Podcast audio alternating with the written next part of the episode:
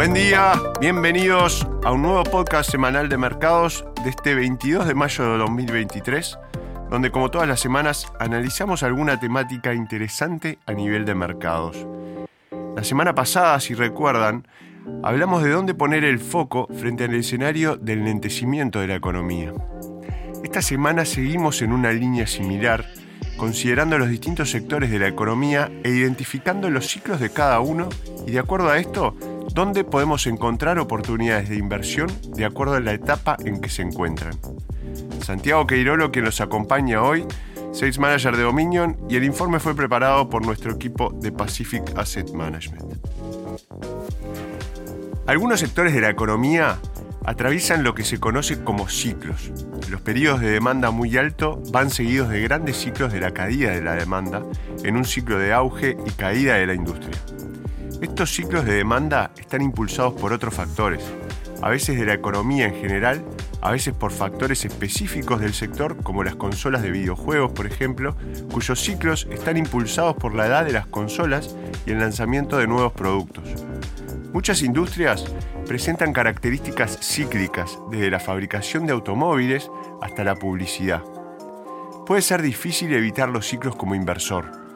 Si invertimos en un sector que presenta características cíclicas, es muy importante comprender los ciclos en cuestión e intentar determinar en qué punto del ciclo nos encontramos. Estar en el punto álgido del ciclo de demanda o cerca de él puede ser un momento peligroso para invertir.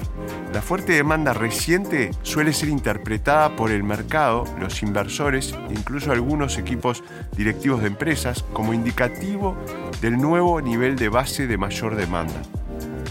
Esto crea una falsa sensación de confianza en las perspectivas del negocio que en realidad se encuentra en el principio de una importante recesión cíclica. Una y otra vez, en múltiples sectores, vemos cómo los máximos cíclicos se interpretan de forma excesivamente optimista.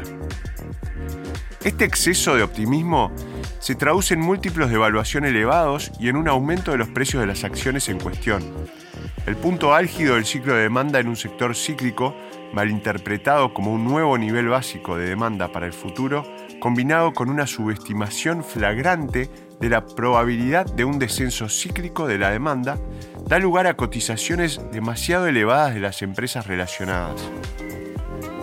El riesgo de que bajen los precios de las acciones, al encontrarse la realidad con unas expectativas demasiado optimistas, es realmente alto es el momento de evitar invertir en valores expuestos a tales ciclos. Entonces, lo contrario ocurre con los mínimos de un ciclo. En los mínimos cíclicos, a menudo nos encontramos con que el sentimiento hacia las empresas relacionadas es muy pesimista, a menudo en exceso. El camino hacia el mínimo del ciclo fue duro para los inversores, también para los directivos y los investigadores del sector, ya que los precios de las acciones bajaron mucho para reflejar la menor demanda y los peores resultados de las empresas relacionadas. Esto también se traduce en menores expectativas de crecimiento de la demanda y los beneficios. Los mínimos se interpreta como un nuevo nivel de base más bajo de la demanda global del sector y el mercado infravalora la posibilidad de un movimiento cíclico al alza de la demanda. Entonces, de esa manera los precios de las acciones y las valuaciones son demasiado bajos y el riesgo de que se produzca una sorpresa al alza y una subida importante de los precios de las acciones es elevado. Es un buen momento para comprar empresas expuestas a estos ciclos. La mayoría de las veces los inversores se equivocan de ciclo. Una y otra vez vemos que los inversores compran agresivamente los máximos de los ciclos y venden más cerca de los mínimos. La estrategia óptima cuando se invierte en sectores cíclicos es hacer exactamente lo opuesto, vender en los máximos cíclicos y comprar en los mínimos cíclicos. Esto nos lleva a preguntarnos lo siguiente. ¿Hay algún sector cíclico en el mercado actual que presente máximos cíclicos o mínimos cíclicos? Creemos que podría haber algunos sectores que presenten las características de los mínimos cíclicos y entonces ahora podría ser un buen punto de entrada para comprar en esos sectores. Un ejemplo es el sector de insumos relacionados con la energía. Se trata de empresas industriales que fabrican y mantienen el equipo pesado utilizado para producir y transmitir electricidad en la red eléctrica. El año pasado fue muy duro para estas empresas, ya que la elevada inflación de los costos de los insumos aplastó los márgenes de beneficio y la incertidumbre económica y política retrasó los pedidos de nuevos equipos. Los precios de las acciones de las empresas relacionadas y las valuaciones bajaron considerablemente. En algunos casos, las empresas vinculadas cotizaron a finales del año pasado en los niveles más bajos de su historia. El mercado estaba evaluando estas empresas como si los bajos márgenes de beneficios y la demanda fueran la nueva normalidad. La verdad es muy, pero muy distinta. Puede que estemos en la cúspide de un importante ciclo alcista de la demanda de bienes de equipos relacionados con la energía. El mundo necesita urgentemente más suministros de energía, procedentes de fuentes renovables y también de otras fuentes con menos carbono para luchar contra el cambio climático y abastecer la creciente demanda de energía en los mercados emergentes.